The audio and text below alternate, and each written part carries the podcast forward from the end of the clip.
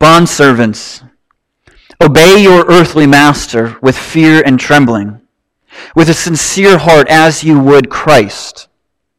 Not by the way of eye service as people pleasers, but as bondservants of Christ, doing the will of God from the heart, rendering service with a good will as to the Lord and not to man, knowing that whatever good anyone does, this he will receive back from the Lord, whether he is a bondservant or is free.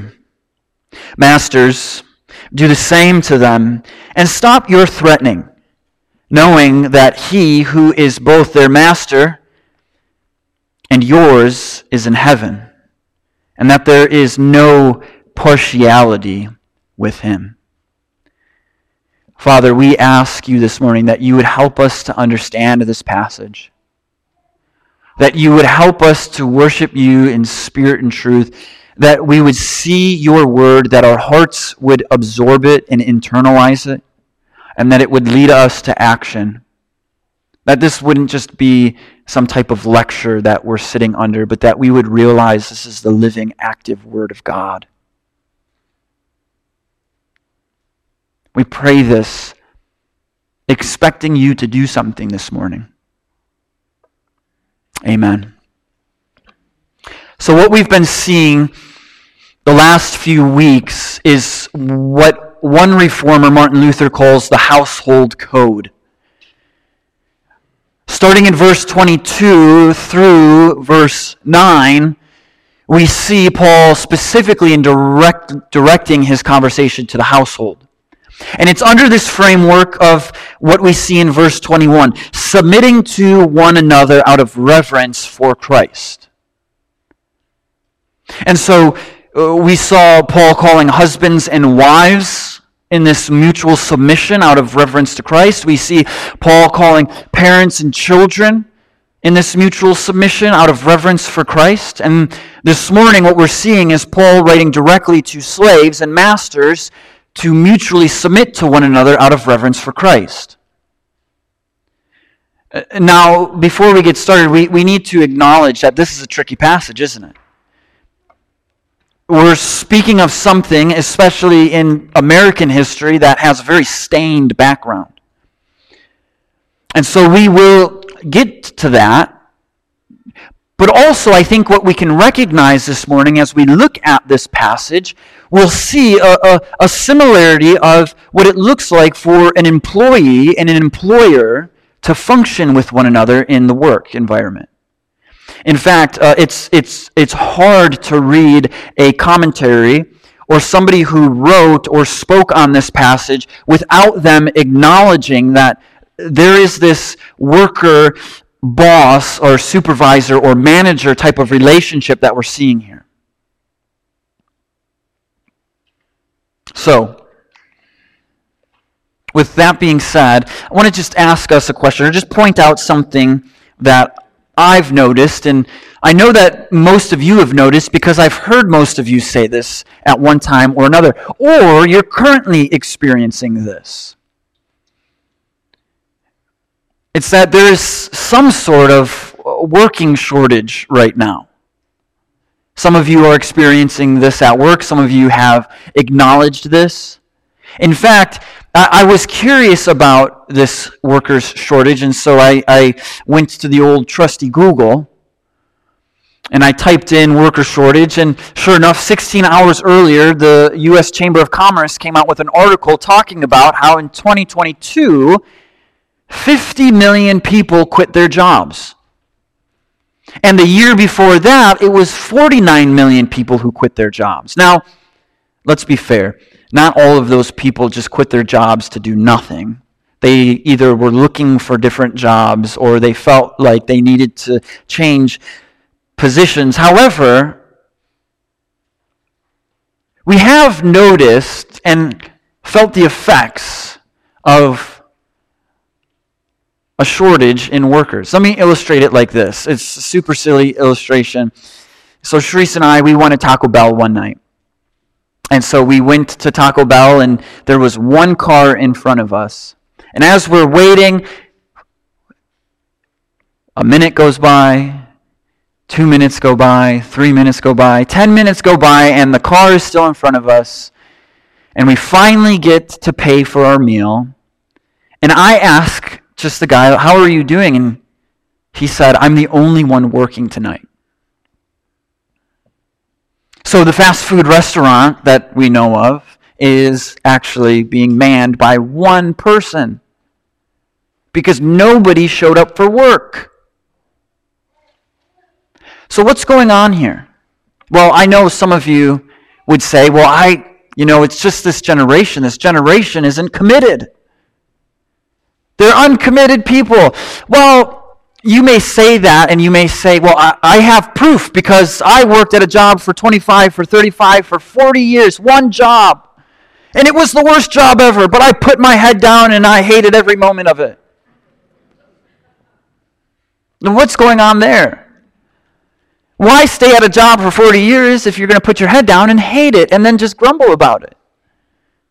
You see, we, we see that both of those views, this, this idea of, of well, these, this, these younger people, they're just jumping around from job to job. They're not committed. And, and some of the older people who say, well, I've worked at a job for 40 years and I hated every moment of it, there's, there's actually, there's, there's a deep problem with both of these views, isn't there?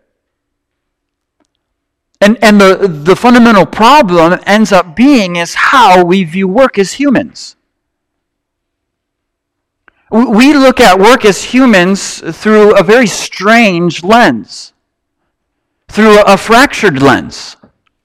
And so um, I don't want us to miss the, the key uh, point of this passage this morning.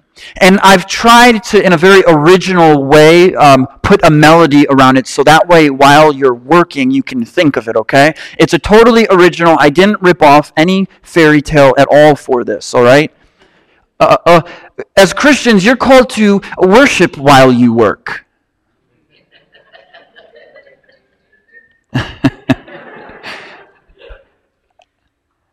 So you guys already knew that melody. Wow. Okay. Um, right. So so this and and I, I, I what I want us to see and what I'm hoping that we'll see is this is what Paul is calling the first century slave and master into is, is, is that as Christians, with your newfound faith, your new identity in Christ, you are to now worship while you work. But, but we can't and we shouldn't just gloss by the tragic reality that Paul is writing to, to slaves and masters. And so let's, let's look at, at this. And, and what we're seeing in our, in our passage this morning is, is Paul, he first directs his attention to slaves and, and their attitude now in their faith, how they are to work for their masters. And then he, he comes up with one motivation for them and the masters, and then he directs his attention to the masters. You, you see, I, I think what we're going to see is that as we see that Christians should worship while you work, what Paul is trying to do is he's trying to actually elevate those who are under the masters. He's trying to elevate slaves and masters to the same playing field. He's trying to show them the mutual submission that they're called into. So let's, let's look at our passage this morning. So, so we, we look at, at verses 5 through 7. Bondservants, obey your earthly master with fear and trembling, with a sincere heart, as you would Christ, not by the way of eye service as people pleasers, but as bondservants of Christ, doing the will of God from the heart. Rendering service with a good will as to the Lord and, and not to man. So uh, we, I mean, we can't get we, we cannot move on and talk about the tragic injustice and reality that, that Paul is writing to slaves and, and their ma- and masters. Right? And this is an objection of some people is, is they'll look at Paul writing to slaves and, and what they'll say is, I could never believe in Christianity because Paul, he's, a, he's affirming slavery. He's, he's actually saying it's okay for slavery. And, and that's not the case. In fact, if you read Philemon, you'll see a different attitude of what Paul is calling Philemon to. Paul makes no theological justification for slavery.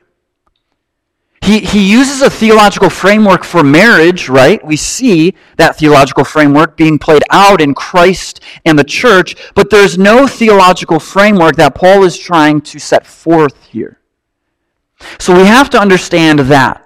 And we have to understand that as Americans, we, we look at slavery through an American lens. We look at slavery through what we know of slavery as we were taught in high school, or maybe not taught. And we need to also know that slavery in the first century was a bit different than slavery in the 17th, 18th, 19th, and 20th century here in America. How so? Well, well Clinton Arnold, uh, I've been reading his, his uh, commentary for this, this book, and it's been so helpful. He, he gives us five different ways that slavery in the first century was different than slavery that, that we know it here in America. Let me just read them off and make just a couple of points for us. First, he, he says, uh, for the first century, racial factors played no role. As here in America, racial factor played a role, but in the first century, racial factor didn't play a role. If, if, your, if your nation was conquered, it didn't matter what race you were. If, if that nation conquered you and you came in, you became their slaves. Or families would sell other family members to become slaves to pay off debt. We know that's not the case here in our history. So that's the first one. The second one is that many slaves could reasonably expect to be emancipated during their lifetime. Most slaves in the first century could expect to be freed at some point. In, in fact, um, there were so many uh, slaves that were being freed in the first century that Caesar Augustus actually had to, to write a law so that way there weren't an overwhelming amount of free slaves on the streets. We know that here in the States, that wasn't the case for those who were enslaved. The cruel injustice of slavery led those who were born into a house died in that house normally. There was no hope for freedom. The third difference is that many slaves worked in a variety of specialized and responsible positions. That means that some slaves in the first century could have been doctors, educators. They could have been laborers on farms. They could have been blacksmiths. Number four, many slaves received education and training for specialist skills. So, what a master would, would do or what an owner would do is, is an owner would, would help a slave become educated in a certain area so that way when they were emancipated, they could enter into a partnership for financial prosperity. Fifth, freed slaves often became Roman citizens and developed a client relationship in their for, with their former masters. So, playing off of that fourth one, when, when somebody was freed, they would become a Roman citizen.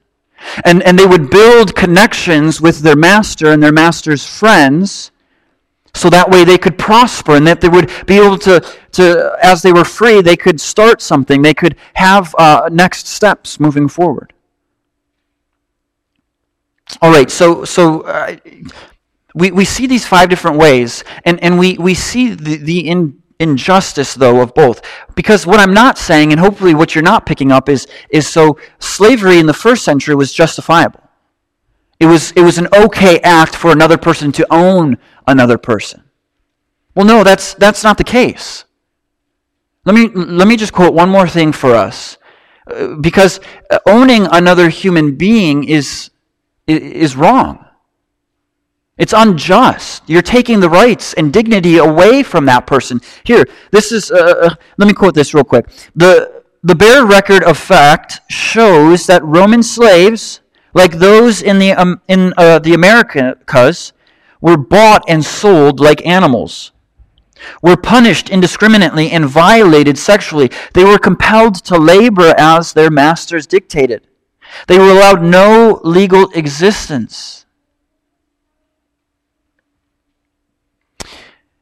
They were the ultimate victims of exploitation. So, what's going on here? What's, what's Paul trying to do? He's trying to help new Christians understand a framework of how to mutually submit to one another. In a very difficult circumstance.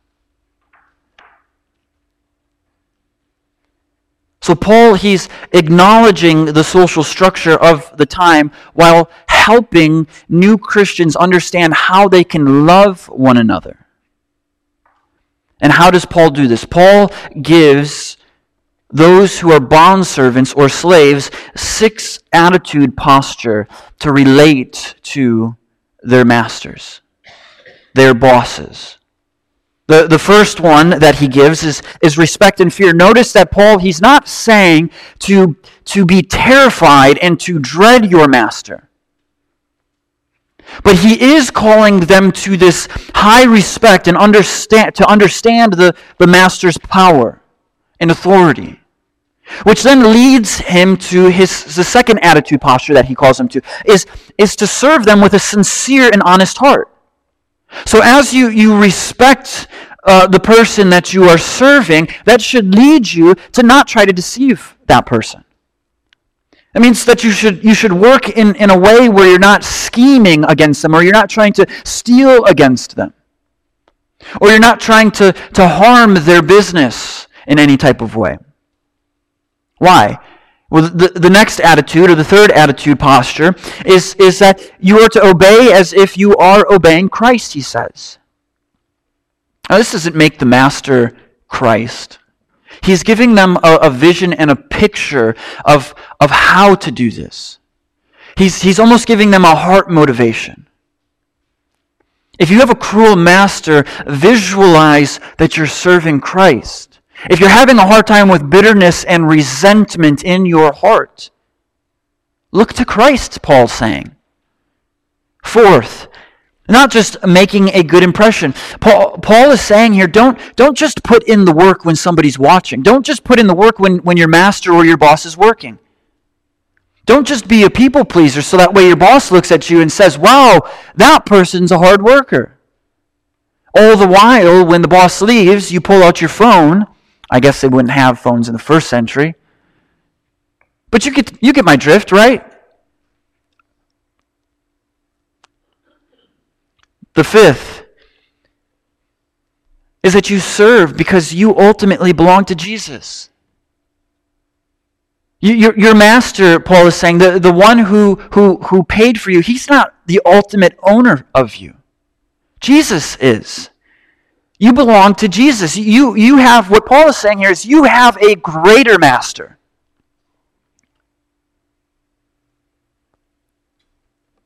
in, in, in the Greek here, what we could also say is what Paul is telling them to do is he's, he's saying, because you have a greater master, serve from your soul. Serve from your inner being, knowing that it's because you belong to Jesus. The sixth one is, is that you are to then serve with goodwill. So you're, you're to serve with a happy spirit. You're to, to serve in such a way that it's marked, that, that, you are, uh, that you look different, you act different, and that it's all ultimately for the one that you're serving his, his or hers well being. Eh, let me try to modernize this with, with this illustration. It, it, what Paul is, is calling them to is he's, he's saying if Christ is your CEO, serve as if Christ is your CEO, work as if Christ is your CEO. Why? Why? Well, verse, verse 8 tells us, it, it gives us, Paul gives them a motivation. He says, Know that whatever good anyone does, this he will receive back from the Lord.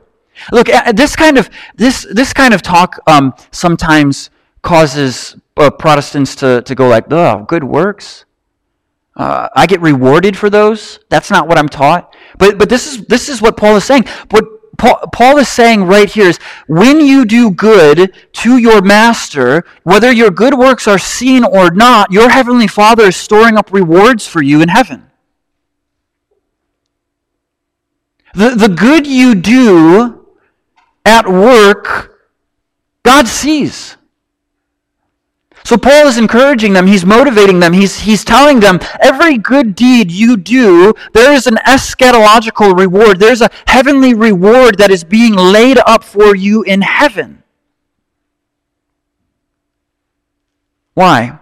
Because you may do good work and your master may not see you, or you may do good work and your master may just obliviously skate by and just not acknowledge the good work you do. But God sees it. He recognizes it. And boy, these rewards are going to be better than anything we could ever imagine. These rewards are going to be better than any Christmas morning you could possibly think of. When you get to heaven, Paul is saying, these rewards, the next, every one is going to be better than the next one, and you're going to look at the last one as completely satisfied in. These rewards will bring you pleasure in God.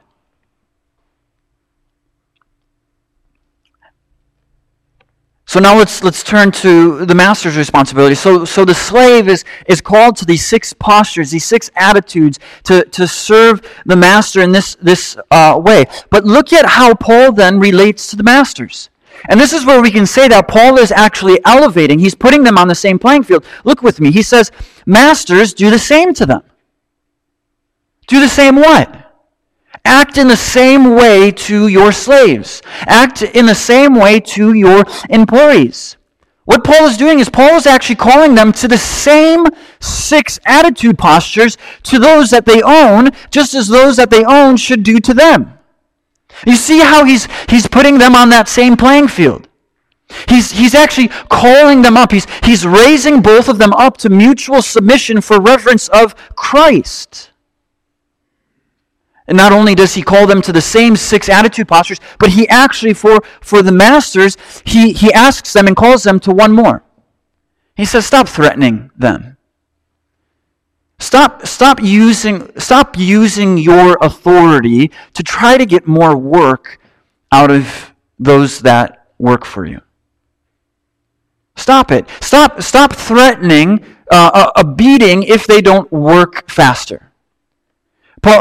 Stop threatening that you're going to, to decrease them in pay or that you'll fire them and they'll be on the streets because you, you want them to do some type of sinful thing for you that you're not willing, willing to do. He's, Paul is saying, stop that. Stop threatening them just to get more work out of them. Stop threatening them to abuse them. Stop threatening them to get them to do unjust acts for you. Why? Because ultimately, just as, uh, just as the slaves have a greater master, Jesus, uh, masters need to know that they ultimately aren't the true master. They aren't Jesus, and, and that they actually are underneath Jesus as well. That they have a greater master who is in heaven, who is kind to them and patient and loving and steadfast and merciful. And this is why Paul finishes then with almost this kind of off target saying as he ends here. And, and, there is no partiality with him. What does that word mean? Oh, that, that means there's no, there's no favoritism. God doesn't see favoritism. Right now, God doesn't look at your standing in the workplace and say that person is better off than that person. He, he doesn't look at you and say, well, this person's a more experienced, a, a more moral Christian, so obviously um, I, I, like them better than that new Christian who uh, is is still addicted to drugs. There's no, there, there's no favoritism with, with the Father. And so Paul is calling the masters to not show favoritism as well. You know, I, I, let me try to illustrate this like this. I had a, what Paul is talking about here is, is a term called servant leadership. My freshman year of college, I had a basketball coach who emulated this. And, and, I, and I, I did not, I didn't understand what he was doing until like reading this passage and, and studying it and seeing it. Because here he was, he was, he was a coach and he was a teacher at our school. And so here he was with this authority and this power to, to be able to really ignore who he wanted to.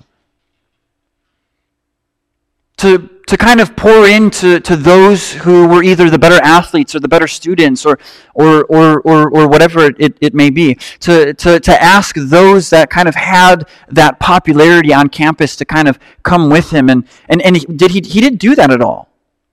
Instead, what he did, and, and I remember this conversation between one of the players before practice, uh, a player said, Coach, why did you eat lunch with him? As if it was wrong for our coach to have lunch with somebody who was studying to be a pastor, not an athlete. And, and I'll never forget what our coach said. He, he said, uh, Because I care about them, because I, I love them, because I want to get to know them. He, he was showing no partiality, he was showing no favoritism. Here he was with, with this authority saying, How can I come under and serve the students who are at the school. It doesn't need to be an athlete, it doesn't need to be somebody who's in my tribe. It could be somebody who thinks differently than me, who looks differently than me.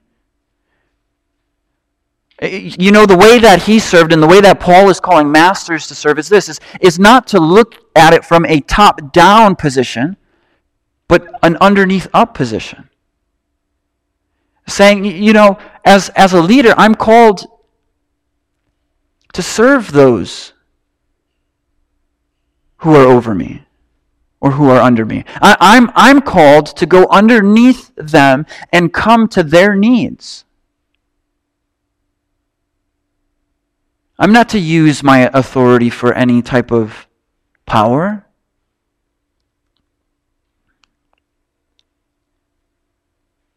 So is it, is it, is it really any surprise that then when we think about something like a, a work shortage, that there is some type of work shortage? Oh, because this is the human heart. The human heart is contrary to exactly what Paul is calling humans to do. Those who in authority want more authority. Those who are in authority want more power. The, the, the natural pull for a sinful heart is once they have a little bit of power, they want more power. Uh, and that power tends to lead to unjust acts. It tends to, to treat people as they're lesser than. So there is, there is a work problem in our society, and, and we, can't, we can't deny it. It's evident, and this work problem is constantly showing us that there's strife. Why? Well, like I said before, there's a worship problem going on in our hearts. There's, a, there's a, an innate worship problem that's taking place with us. Like what?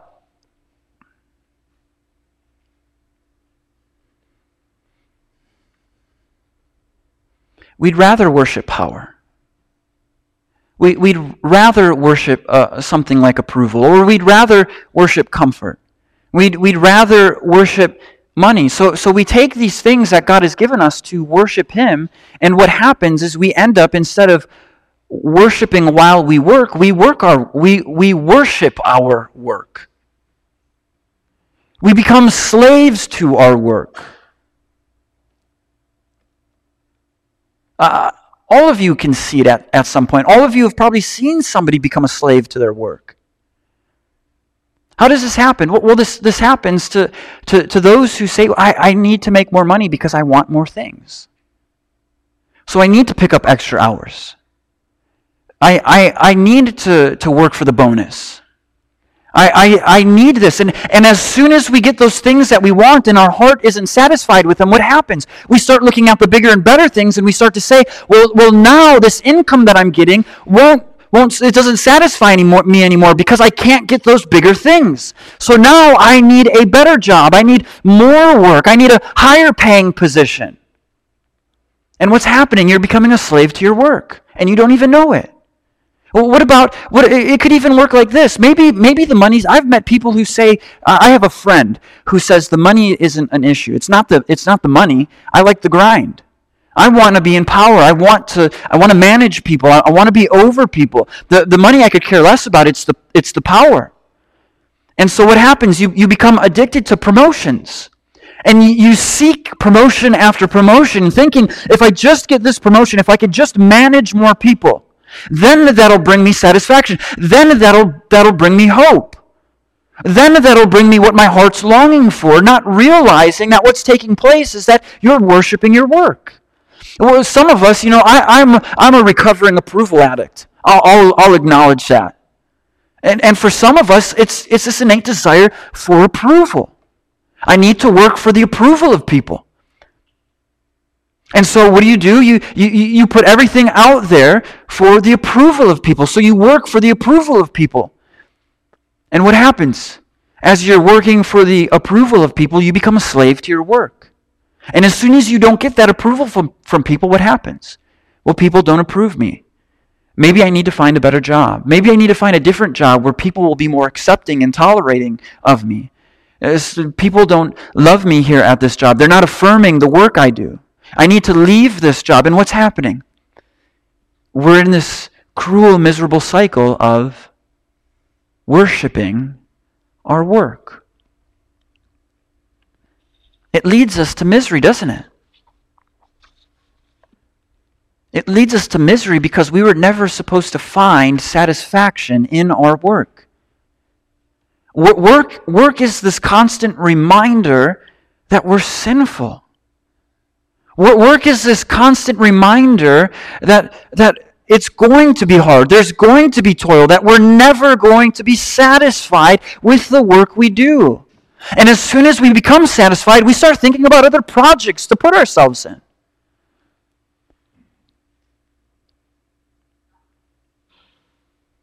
And we just follow the loop over and over.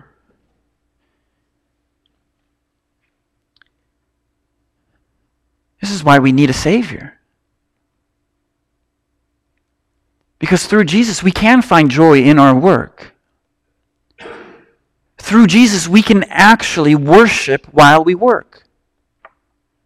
You see, the, the, the, work that we constantly do, as miserable as we find it, is supposed to point us to a better worker a truer worker, a worker who actually works not for his own self gain, but actually the gain of others. We see this in Jesus' life. Right? If there's if if there is a person in this life who had the worst job, it is Jesus. Right? I mean, I can just imagine Jesus having a conversation or overhearing Peter and Andrew and James and John talking about the hardships of fishing. And, and Jesus thinking to himself, saying, At least your work doesn't lead to your crucifixion. This is the, the work that Jesus did. Jesus came to actually be the perfect worker for us. Jesus came to work for our salvation. Jesus came to work for our betterment. Jesus came to work so that way when we don't find satisfaction in our work, we can find satisfaction in Christ's work. This is the point of the gospel is that we can't work to find satisfaction in this life. We will never work to find satisfaction in this life. But through Christ, we can be satisfied in His work because Christ's work is perfect. Christ's work is enough. Christ's work, work satisfies the Father in a way that we could never satisfy. This is what our soul longs for. This is what our heart longs for. And the only place we find this is through Christ. Are you working day after day finding your job miserable? Are you working day after day, going home exhausted, knowing that this isn't fulfilling you like you thought it would? I mean, I, I can't count on, on my hand the amount of people that have said, I finally had my dream job, and what I realized is that it stunk. It was terrible. Why? Because even dream jobs aren't supposed to satisfy us. But Christ does, and Christ will. Look to Christ. Turn to Christ. See Him and His perfect work for your spiritual needs. He's perfectly worked on your behalf. He's perfectly died on your behalf. He did it perfectly for us. He worked for our salvation. He gave himself up for us. Philippians tells us that he became a slave for us.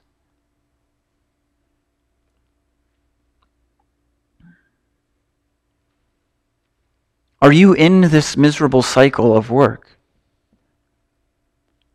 It very well be could it very well it might be that you're dealing with a worship problem right now. It might be that you are expecting that your work will bring you meaning, that it'll bring you fulfillment, that it'll bring you happiness.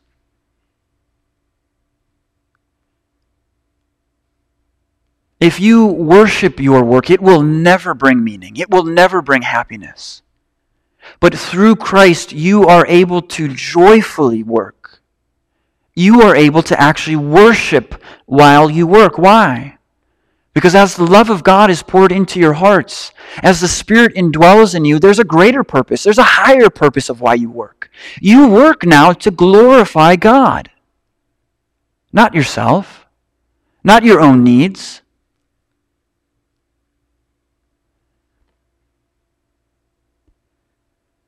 Your heart, it will be restless if you try to worship your work.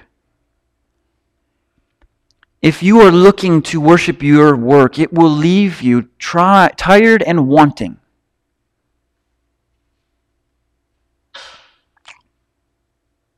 But if you look to Christ, you are able to, even in the most difficult of circumstances, worship while you work. How so? Let's look at, at, as we conclude, let's look at a couple of points of just application. First, let's look at those who are maybe employees. Are you an employee?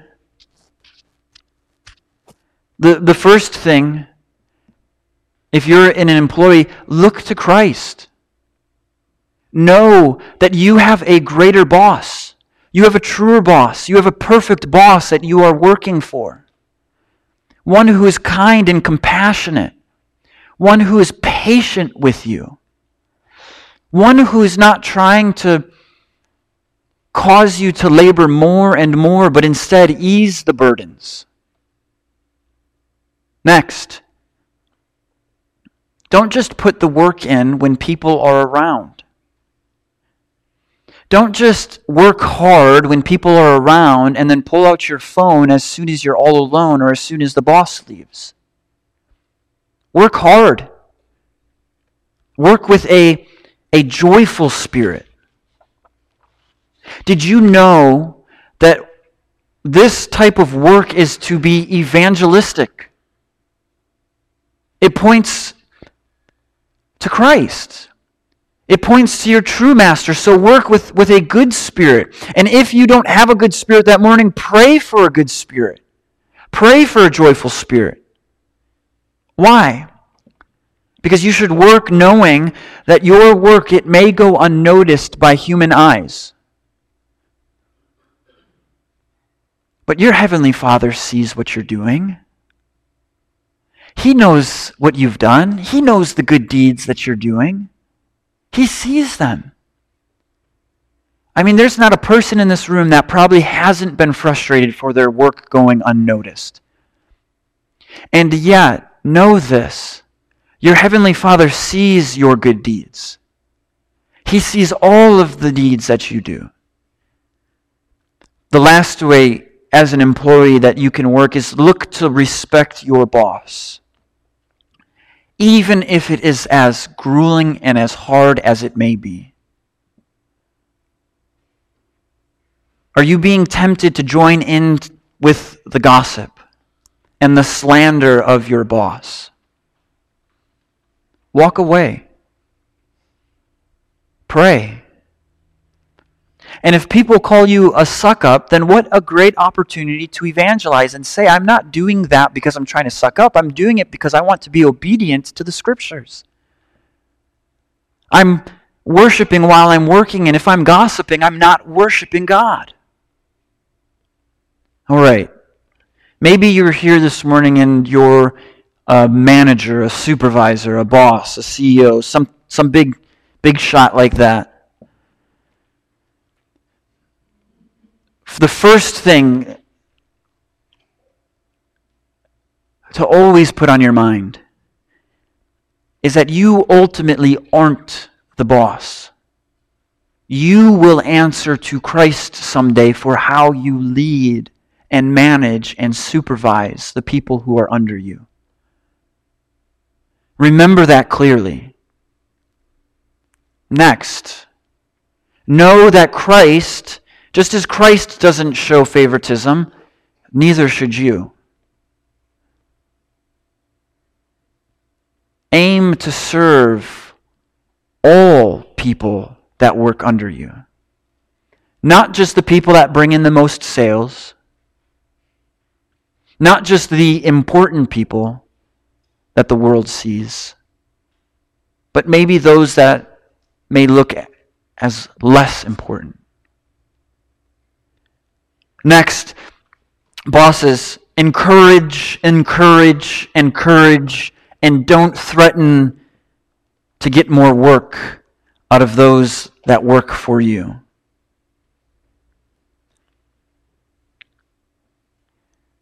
Lastly, both to bosses and employees, realize that the good deeds you do ultimately do end up in heavenly rewards. There is a purpose behind it. There is a motivation. Strive for heavenly rewards. It's okay. It's okay to strive for heavenly rewards. You can do it. Paul is telling us to do it. And if we get to heaven and we're wrong, then we'll say, God, but you had Paul write this down. I don't think God's going to do that, though. Strive and work for heavenly rewards. Friends, work in such a way that people see you worshiping your great and lovely Savior.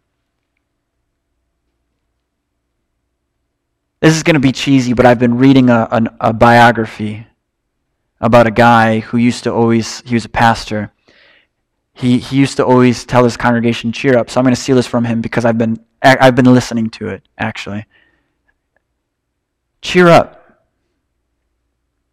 You have a Savior who worked for your salvation. Now you work for His glory. Let's pray.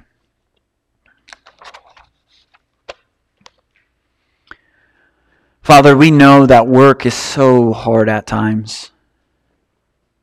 We know that we oftentimes we don't get the good bosses like we desire.